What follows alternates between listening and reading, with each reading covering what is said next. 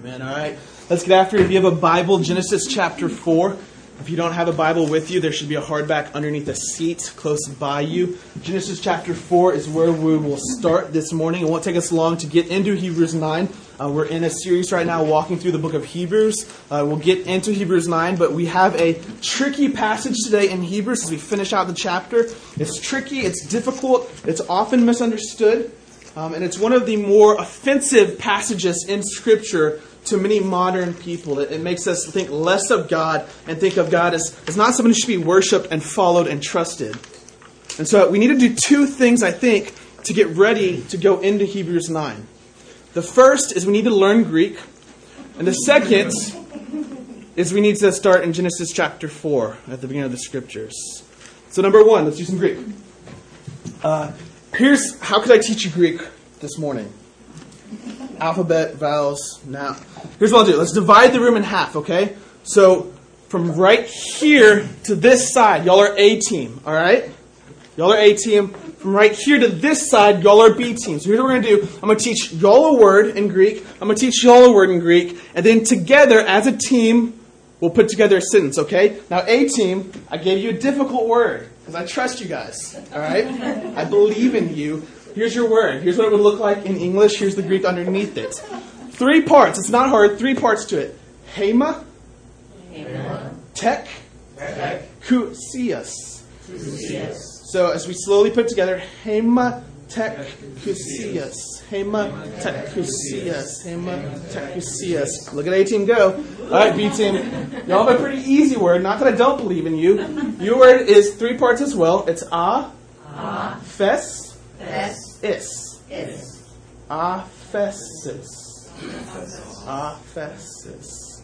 All right, not bad. Now, what's going to happen? I have a part two. We're going to put together a sentence, and I'm going to point at you when it's your turn, okay? So we're getting some Greek down this morning. Chorus, hematakousias, u genete aphesis. Chorus, hematakousias, u genete aphesis. You want to know what you just said? Well, we'll have to wait for a little while. So put that in your back pocket because we're going to need that when we get into Hebrews chapter 9. Put in your back pocket, chorus, hematakusias ugnete aphesis. Genesis 4 is where we need to start. At the very beginning of your Bibles, Genesis chapter 4. And I think that, with our phrase, will get us ready for this passage in Hebrews chapter 9. We're going to pick up in verse 1 here. Genesis 4, verse 1. Now Adam knew Eve, his wife, and she conceived and bore Cain, saying, I have gotten a man with the help of the Lord. And again, she bore his brother Abel. Okay, so this is one right after Genesis 3. So in Genesis 3, mankind falls, they disobey, they rebel. Adam and Eve are kicked out of the garden. And then in chapter 4, the first thing we hear, they know each other, and is born a son, Cain. Then they know each other again fruitful and multiply. Little brother for Cain, Cain and Abel. Okay. Now, Abel, verse 2, was a keeper of sheep, and Cain a worker of the ground. In the course of time, Cain brought to the Lord an offering of the fruit of the ground, and Abel also brought of the firstborn of his flock and of their fat portions. And the Lord had regard for Abel and his offering, but for Cain and his offering he had no regard. So Cain was very angry, and his face fell, the Lord said to Cain, Why are you angry? Why has your face fallen? If you do well, will you not be accepted? And if you do not do well, sin is crouching at your door. Its desire is for you, but you must rule over it. So mankind has just fallen, sin has entered into the world, and you have a big brother and a little brother. Big brother takes a plant, a vegetable offering younger brother takes an animal offering. We don't know why they're bringing offerings. We haven't been told about offerings or sacrifice at this point in the story. We don't know why God accepted the animal one and not Cain's. But we do know that it happened, and Cain is upset about it. He's upset about it. And look what happens here. Verse 8 God warns him Sin is crouching at your door. Be careful. Cain spoke to Abel his brother, and when they were in the field, Cain rose up against his brother Abel and killed him. Okay, now this is classic Old Testament narrative. Um, so you get this really intense story in like five words. So in America, we would draw this out to 350 pages. There'd be details, and you'd be crying. In Hebrew, in the Old Testament, they go, Cain spoke to his brother and killed him. But catch what just happened here Genesis 1, creation, Genesis 3, the fall. Before we know it, the people that God created are killing each other. You have the first murder. Cain kills his little brother Abel. God comes to Cain. Verse 9 says, Where is Abel your brother? And he said, I do not know. Am I my brother's keeper? Interesting, that phrase has kind of kept in currency throughout, the, throughout time. And the Lord said, What have you done? The voice of your brother's blood is crying to me from the ground. Okay, this is the first time we actually see the concept of blood here. And blood, universally, is a symbol for death and nastiness, and it just kind of irks us out. And so I don't know if you're like me. Some people can handle blood better than others, um, but I'm fainting in like 30 seconds if I see my own blood, right? Uh, I've never been good at giving blood or IVs or anything like that. God definitely has a sense of humor because I was once real sick and I had to do like an eight hour blood test um, where literally I can't do a 12 second blood test. And they're like, you're going to sit there for eight hours. Um, so blood, from the beginning, has had this kind of, it, it represents, I mean, if you see blood gushing, that's not a good thing. That's a bad thing for you. Blood is supposed to be on the inside of your body. And also, we see blood cries out to God. Here we see blood almost portrayed like a stain, which is an image that, again, has stuck with us with the phrase, You've got blood on your hands. God comes to Cain and says, Whoa, whoa, whoa what is this? Where's your brother? The blood is crying to me. Cain says, Am I my brother's keeper? And the Lord says, Now you are cursed from the ground, verse 11, which has opened its mouth to receive your brother's blood from your hand. When you work the ground, it shall no longer yield to you its strength. You shall be a fugitive and a wanderer on the earth. Verse 13. Cain said to the Lord, My punishment is greater than I can bear. Behold, you've driven me today away from the ground, and from your face I shall be hidden. So he's separated further from God. I shall be a fugitive and a wanderer on the earth, and whoever finds me will kill me. That's interesting Cain is going, whoa, whoa, if you send me out into the world, I'm going to be killed. Keep that in your mind. The Lord said to him, Not so. If anyone kills Cain, vengeance shall be taken on him sevenfold. And the Lord put a mark on Cain, lest any who found him should attack him. Cain went away, went to Nod, east of Eden. So this is very interesting. I don't have time to really unpack it, but think about this sometime this week. God comes to Cain and protects him. So you would expect maybe God to protect the rest of humanity from Cain. There's a murderer now in the scene. But God goes, Cain, I'm going to protect you from everybody else. The implicit idea here is that there is in humanity a sense that blood requires blood. Retributive justice. Blood will have blood, Shakespeare said. And God seems to not be interested in vengeance, but in stopping the violence. He says, No more. I don't want more blood on the ground. And Cain says, But if you send me away, they're going to kill me. He says, I'll put a mark on you. People will know you hurt Cain. Seven times will come back to you. So he protects him. If you skip down to verse 23, we're almost done here. Um, Cain has sons who have sons who have sons who have sons. Distant descendant named Lamech. He takes two wives, and he tells them this in verse 23 Adah and Zillah, hear my voice, you wives of Lamech. Listen to what I say.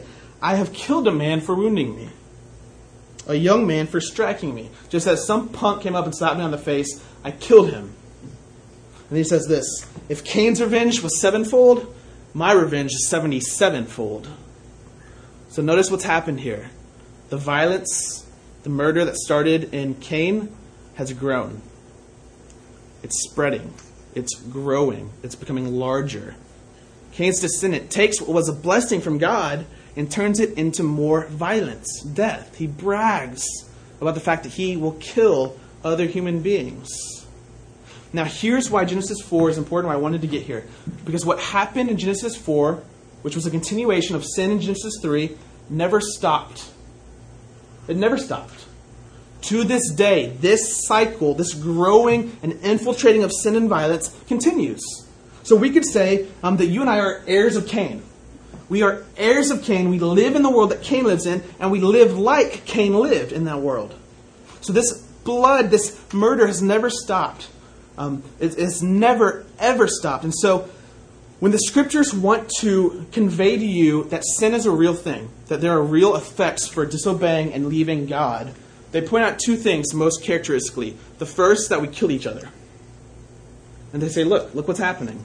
This is what happens when you leave God. They turn on each other. They can't they kill each other. The second is, is poverty and abuse, oppression. They don't even take care of each other. Look, they have plenty of food, but people aren't eating. Psalm 14 would say, You want to see evil? Turn on the news and then try to tell me there's no sin or evil or darkness in the world. To this day, it's continued. So we could say we live in a very bloody world. A very bloody world that's a result of our sin. And so, I mean, if we wanted to use blood and violence as an example, the 20th century, um, so after lots of technology, lots of philosophy, and thinking about how to make the world a better place, lots of medicine advances, after all of that, in the 20th century, we saw two world wars and countless genocides. So in 94, in Rwanda, at least half a million people were killed in 100 days. 1994. We're heirs of Cain. We live in a bloody world. 21st century hasn't been that much better. Hasn't been that much better. And again, that's just one small example. That's, that's one kind of extreme death, but then there's um, poverty and abuse. And then there's the way that sin works itself out in our lives every day with relationships that have gone wrong, marriages falling apart, um, with addictions and depression, with abuse, with idolatry.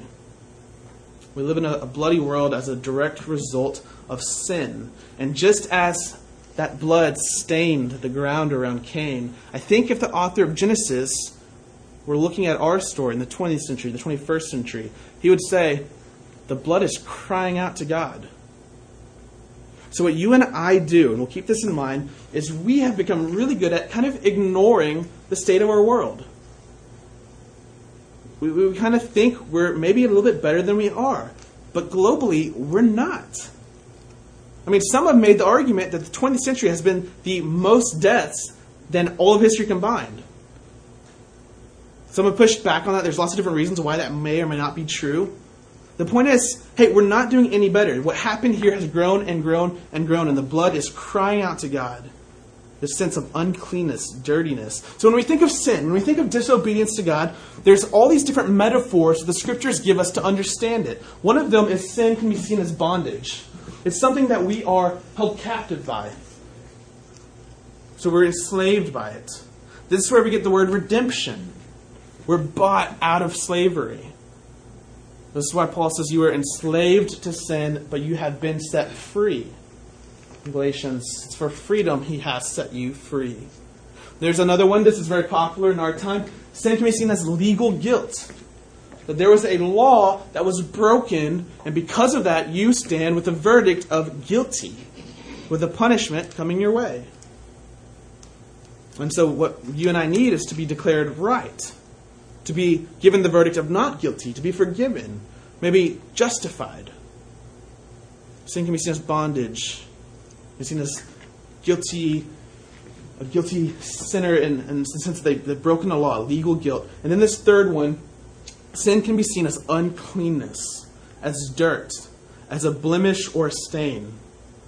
This is what we're referring to when you hear things in songs or in poems that would say, Your sins have been washed away. What's the idea here? You were dirty. You were stained with sins. They've been washed. They've been cleansed off of you.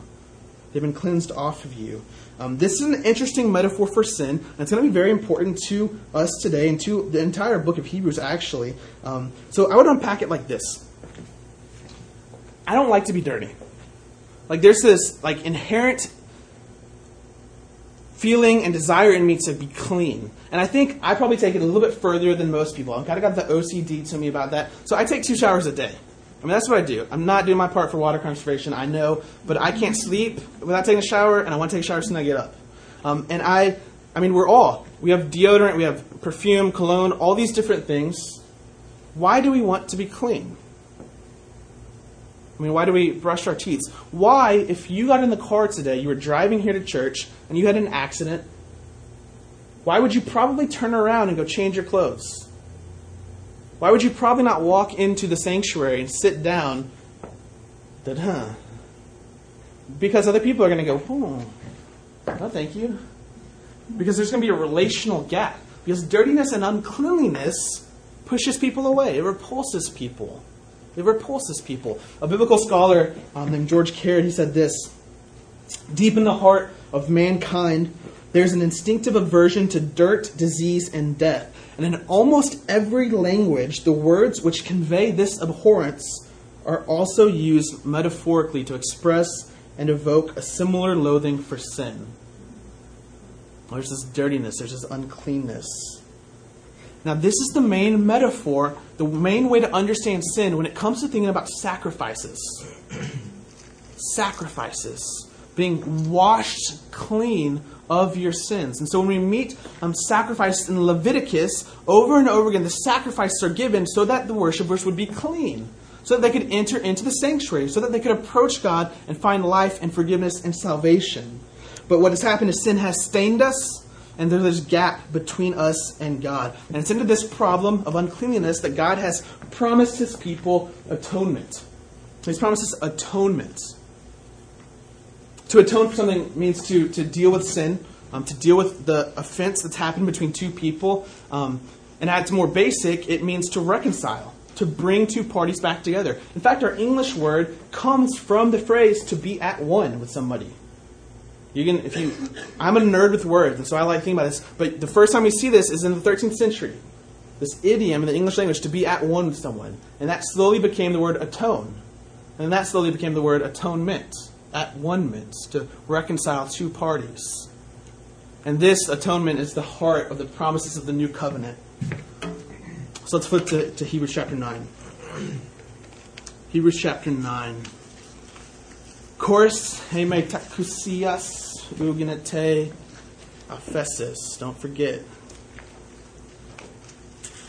We've been dealing a lot with the New Covenant since chapter 8.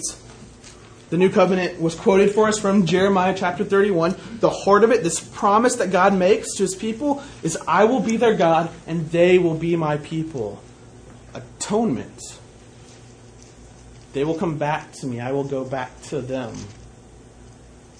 And then one of the, the central promises, the central ways that's going to happen in the new covenant is I will forgive their iniquities. I will remember their sins no more. I'll, I'll, make a way for them to approach me despite their sin, despite their uncleanness. So let's pick it up in verse 15 here. We'll finish out the chapter. Let's just read all the way through here. Verse 15. Therefore, he, this is Jesus, is the mediator of a new covenant, so that those who are called may receive the promised eternal inheritance, since a death has occurred that redeems them from the transgressions committed under the first covenant. For where a will is involved, the death of the one who made it must be established. For a will takes effect only at death, since it is not in force as long as the one who made it is alive. Therefore, not even the first covenant was inaugurated without blood. For when every commandment of the law had been declared by Moses to all the people, he took the blood of calves and goats with water and scarlet wool and hyssop, and sprinkled both the book itself and all the people, saying, This is the blood of the covenant that God has commanded for you. And in the same way, he sprinkled with the blood both the tent and all the vessels used in worship. Indeed, under the law, almost everything is purified with blood, and without the shedding of blood, there is no forgiveness of sins. Thus, it was necessary for the copies of the heavenly things to be purified, to be cleansed with the rites. But the heavenly things themselves with better sacrifices than these. For Christ has entered, not into holy places made with hands, which are copies of the true things, but into heaven itself, now to appear in the presence of God on our behalf nor was it to offer himself repeatedly as the high priest enters the holy place every year with the blood not of his own, for then he would have had to suffer repeatedly since the foundation of the world. But as it is, he has appeared once for all at the end of the ages to put away sin by the sacrifice of himself. And just as it is appointed for man to die once, and after that comes judgment, so Christ, having been offered once to bear the sins of many, will appear a second time, not to deal with sin, but to save those who are eagerly waiting for him. Verse 15, he's the, the mediator. The new covenant, it's, it's come through Jesus, particularly his sacrifice. His death has brought about atonement, the new covenant.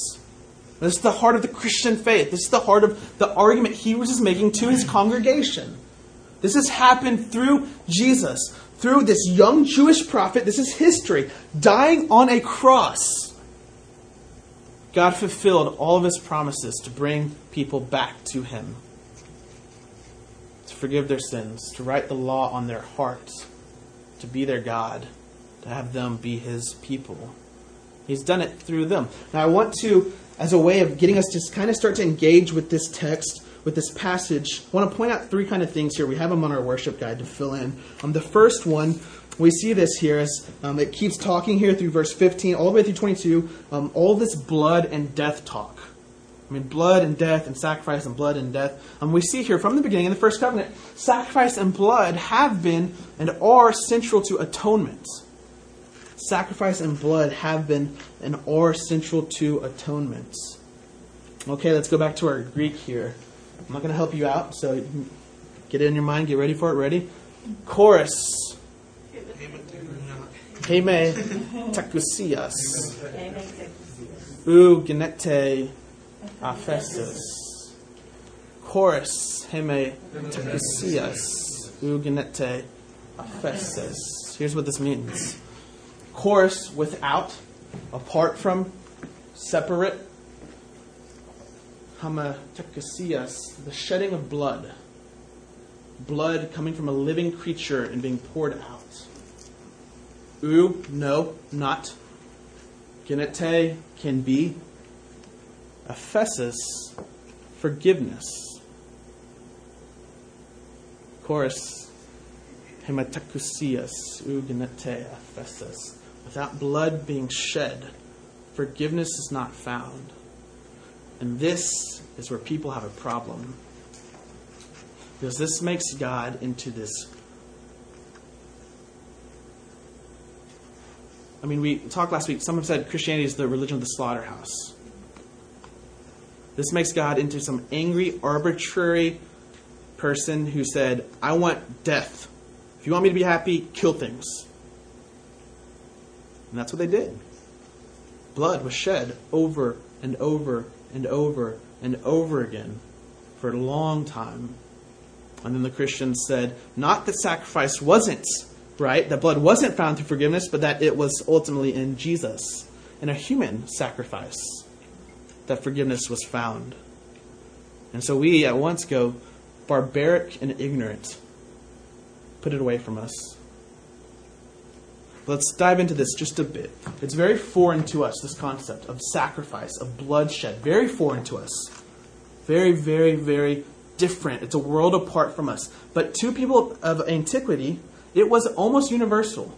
I mean, it would be hard for them to imagine a world where your relationship with the God or a God or gods didn't involve bloodshed and sacrifice. Um, and so, because of this, because it was so universal, it's almost never explained. You don't need to explain something if everybody agrees about it, right? So we have a hard time trying to get back into the psyche and go, why were they doing this? We just know that they did it. And we know that it washed away their sins. That was what they believed. But it's hard to get back into their mind. Um, we can do it like this. The best we can do, looking back on what was happening with the animal sacrifice, was one, it was this graphic picture of the seriousness of sin and God's commitment to deal with it. So you see sin reaching its conclusion, which is death, in another, not you. The scriptures are very clear. The wages of sin is death. The punishment for eating, for disobeying, Genesis 3 was death. When sin is fully grown, it births death. And when you sacrifice, you see your sin grow up in something that's not you. And so we talked last week. I mean, imagine if you were an Israelite and that was burned into who you are and how you thought about God. It was blood. And then you have this blood, the sacrifice of an unblemished offering, letting sin work itself out in that, not you. That blood washing your sins away so that you could then approach God. Now, again, it's, it's foreign to us. It, it almost seems, as, as true as it seemed to them, where they didn't have to question it, so it seems to us that it was wrong. I mean, it's just inherent in us. So, and if you watch this every now and then, um, in 2003 in Houston, there was this big raid, and they took away, they busted into this guy's house, I think, and they took away 12 goats and some lambs and a bunch of chickens, things like that, because they found out he'd been offering sacrifices with animals. And we, everyone explodes. Because what? It's wrong. How superstitious. You're going to kill an animal to, to try to do something religious and with God? Now, if I brought a lamb up here this morning, and I had a knife in my hand, most of you would think I, it was just a big illustration, probably a little too far, but I was going to stop. Um, now, if you knew that I was planning on sacrificing this lamb in front of all of you, I would probably be stopped. If I mean, if you knew without a doubt, Brad would stand up and go, "You're not going to do this, Mike. Stop. Put the knife down." Why? Because it's inherently wrong to us. It's inherently wrong to us. Here's the problem, though, that we have as people in the 21st century. We look back on people in the ancient world and in antiquity, and we have an attitude of arrogance and cockiness. So we say, We know so much more than you do. You are so superstitious. I mean, it's really interesting to me, particularly working with youth um, who think that maybe the deep thoughts and questions they have that keep them up at night, this is the first generation that's ever thought of those things. No, no. People have been thinking those things for thousands and thousands and thousands of years. And in fact, I would argue maybe thousands of years ago, their answers were better than ours are. But we look back and have this arrogance and cockiness. And so it wasn't even too long ago in the 15th century that it was very common to believe in like fairies and demons in the forest. I mean, it wasn't like this weird fringe belief. But if you something went missing in your house, you would blame it on a fairy from the forest who just wanted to mess with you, and they would come and mess with you, and no one doubted that. That was just kind of yeah, that's what happened. Well, we look back and go, no, no, no, that is so foolish. Are you kidding me? What? Because we have science and we have seen the forest. We say it's not there. We haven't seen it. That doesn't exist. Now, the problem with all of this is, um, so let's we can do it like this. Let's take a Hebrew sacrificing animals every day in the temple. Let's bring him to the 21st century. Let's turn on CNN. And he would go, How barbaric. What is that? What is that atomic bomb? With thousands of years, this is what you've done? You've created a way to kill more people than we could even count back then? You haven't, what have you accomplished? How, how are you going to pass judgment on us? See, what we do, and this is Genesis 4, we live in a bloody world. What we do is we ignore the world around us. We push back the stain that cries out to God. The Hebrews didn't do that. They constantly had blood flowing. In a sense, maybe they understood sin and holiness and God more than we ever could. So before we leverage barbaric accusations, ignorant accusations against them, we need to let them speak. We need to let them speak. So the sacrifice and blood, central to atonement. Sin working itself out in another, and then that blood washing the worshiper. And then the, the scriptures in Hebrew and all the scriptures say this that Jesus, his death was the great moment of atonement. I'm sorry that rhymed, that wasn't on purpose. Um, when he died on the cross, this was when God and man were made at one. When the new covenant was inaugurated, when sins were dealt with. He's the mediator of a new covenant so that those who are called may receive the inheritance because a death has occurred. In verse 16 and 17, it switches to the word will in the ESV. Um, in the Greek, it's the same exact word for covenant and will, but it's kind of this play on words. And he's saying, in a covenant, when you made a covenant, you would kill something, you would sacrifice something. And he'll talk about how they did that for the first covenant. And in a will, something has to die too. Because it's very similar. A death has to occur for the promises to come true. And he says that death all along was Jesus. And these old sacrifices with the blood shedding was pointing to God's Son on the cross, shedding his blood for us. Now, there's something very deep happening here. Um, two things, actually. The first is we are being given a revelation of God through blood, suffering, and death. So there, I've heard pastors, I've heard a pastor say verbatim, um, we don't talk about the cross, um, and we don't talk about sin and blood because it it pushes people away, it offends people. I've heard another pastor say, this was kind of recent, the cross gets in the way of the gospel. And so I understand, if, I mean, his reasoning is probably talking too much about the cross gets in the way of actually telling people about Jesus' love. When they get offended, they, they don't listen. They go, that's barbaric, that's ignorant. But the problem is, at that point, you, what, you don't have the gospel, you don't have the good news. You definitely don't have the faith of the scriptures, of Christianity. I mean, you might have some self help, self esteem type message. The gospel, the atonement, the new covenant is about someone dying on a cross, about blood and sin and death. The second thing that's happening here, real deep, if you, if you look here and you look elsewhere in Scripture, there's this idea here that when Jesus dies, it's almost like God Himself dies. So if you take the idea of a will, the one who makes the promise needs to die for the inheritance to come through. Well, who made the? It was God who made the promise. Throughout the scriptures, you see this linking of Jesus and God to where explicitly every now and then. So Acts 20, 28, you can write that down, go look at it later. Acts 20, 28, Paul is talking to the elders in the church in Ephesus, and he says God has obtained his church by shedding his own blood. By shedding his own blood. Well, now we're in mystery. Because how does God shed blood? No one, no one expected this. No one ever thought of this. The scripture saying, hey, all those years of watching animals be sacrificed were preparing you to understand what's at the heart, the center of God's desire and affection for you, which is bloodshed, death. God, through Jesus, offers his own blood, the heart of mystery here. The heart of mystery. So, um, read you this quote by a guy named C.F.D. Moule. He's another um, biblical guy. Pay attention to this. He says, On the cross, there was no overlooking of guilt or trifling with forgiveness, no external treatment of sin, but a radical, a drastic, a passionate, an absolutely final acceptance of the terrible situation and of its absorption by the very God Himself of the fatal disease so as to neutralize it effectively what's happening on the cross. God looks down at the sin that we are enslaved in, that we are guilty of, that we are dirtied in, and He says, Here's what I'll do for you.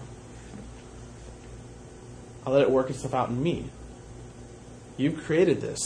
It has to grow. Give it to me. And he literally becomes human, God in the flesh, Jesus the Son He goes on a cross, and we watch it work itself out in God. The cross tells us this. Everyone, look at me. The heart, I mean, the very center of God's existence, his nature, his character, is self giving, self sacrificial love. Where he would come to his people and say, There is nothing in hell, heaven, or earth that will stop me from saving you. With a radical abandonment, with all the ferocity that could ever be contained in the world, I will redeem and rescue and forgive. When we talked last week, forgiveness involves suffering. Forgiveness is not just pretending like nothing happened. Anyone who's tried to forgive knows it's agony. Why? Because you're letting the offense, the gap, the debt work itself out in you instead of making them pay for it. This is what God's doing on the cross through Jesus, making atonement for us. Here's the last thing that I'll, I'll point out for us to, to see here in this passage. His death was the, the moment of atonement. If you look in verse 23 through 28, Jesus then enters into heaven. He sprinkles the heavenly sanctuary with his blood to prepare the way for the worshippers, us, to enter. He goes before the presence, the little, it's the face of God on our behalf presenting his sacrifice once and for all. And just as it is appointed for man to die once, and after that comes judgment, so Christ, having appeared once to bear the sins of many, you and I will come back, but not to deal with sin, to save those who are eagerly waiting him. Jesus, our high priest, presents the offering to God. This is where we get this important concept of the high priest. Jesus then takes the sacrifice and says, They're washed. Their sin has been dealt with.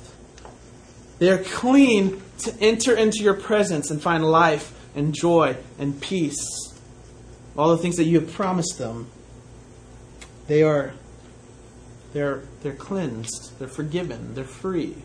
So the picture here is of the Day of Atonement. And so this was once a year in the Hebrew people's lives, in the Israelites' lives, on Yom Kippur. And what would happen is they would have, the, it was almost like the super sin offering. It was the big sin offering. And so the high priest would enter into the Holy of Holies. Remember, no one entered the Holy of Holies. Once a year, someone was allowed in, and it was the high priest. But it was such a big deal that they would spend a large amount of time beforehand getting ready for it.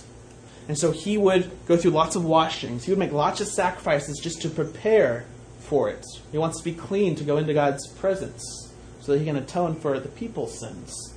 And while he's doing that, the people of Israel, they would pray for him. And so at their houses, their tents, when they're eating their meals, they would talk to their children about what's about to happen. And they would pray for the high priest that God would be merciful to him as he approached him, that God would accept the atonement, the sacrifice, that God would continue to work in them and change them and allow them to follow his instruction, his Torah. And the high priest during this time would go through these washings, go through these sacrifices, and then on the day of atonement, Israel would gather around the tent, the temple, the tabernacle. And if you remember a picture from last week, there was this fence around it, right? And inside the fence was the courtyard. Then you have the tent itself. Well, Israel would gather as many could fit into the courtyard, and then others around it.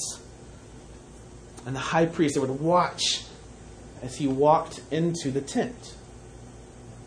And they would read scriptures, and they would pray, and they would weep over their sins. And he enters into the tent. They can no longer see him. And they know he's in the first section of the tent offering a sacrifice. And after a little bit, he enters into the Holy of Holies. And all this time, the Israelites are outside waiting around the courtyard, praying and worshiping and reading scriptures. And as he enters into the Holy of Holies, all of Israel holds their breath, waiting to see if he'll come out. Waiting to see if he'll come out with a word of judgment or a word that their sins have been forgiven. Waiting to come out. And the high priest would emerge and he would get to the hard task of sanctification, of living rightly. Now, what Hebrews does here is it places us in a very specific point in history. Okay? And so he's done this before. He did this with the Exodus and the Promised Land. He said, We're right smack dab in the middle. We're in the wilderness. We have been saved. We're waiting to enter into eternity, into the Promised Land, into eternal rest. Here he does it again. He says, Here's where you and I are Christians in history. Our high priest has entered into the Holy of Holies. And we're waiting for his return. We're holding our breaths. And we know when He comes back, it's not to deal with sin. We've been washed, we've already been atoned for. It's to save, it's to finally and completely and fully bring us into God's presence. You and I, as Christians, we await His return. His return is our complete, our final salvation. While we, while we await, we worship. We read scriptures. And you and I, as Christians, we, we tell others about the sacrifice. It has been washed away, it's been dealt with on the cross. With Him as our high priest, we find forgiveness and life, wholeness, healing. We await, we return. Well, remember, Hebrews is written to a group of people who are distracted. And they're in danger of losing sight on who Christ is and how important He is to their lives. Because as we're waiting, there are distractions. And as we're waiting, we start to think about how dirty we actually are. Maybe God won't accept the sacrifice. There's all these different instructions in Hebrews over and over again. Look at your high priest. Look at what he has done, what he is doing. You are forgiven. This is these passages we've already read. Draw near to his presence to find help in a time of need. Because he loves you. You're washed. Washed in the blood.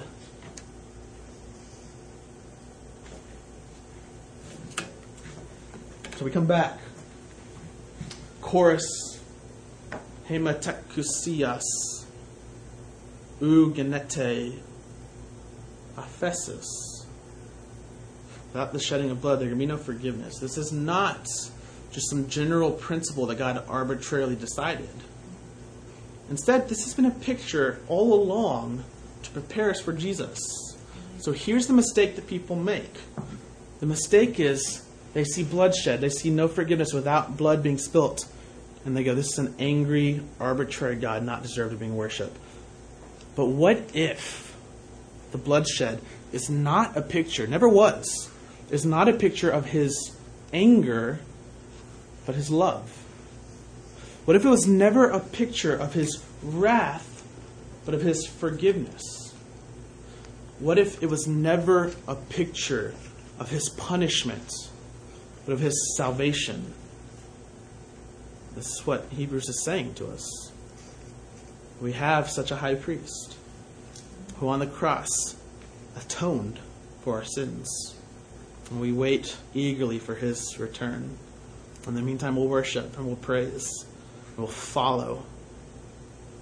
Let's pray together.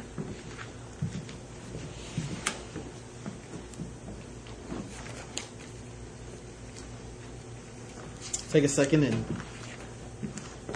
just approach God, maybe with silence, maybe with praises, maybe with confession.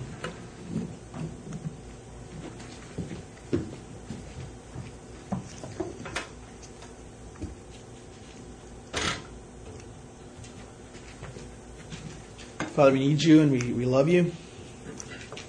We, we thank you. Even with our best attempts to ignore the bloodiness that is on our hands, sometimes we, we can't.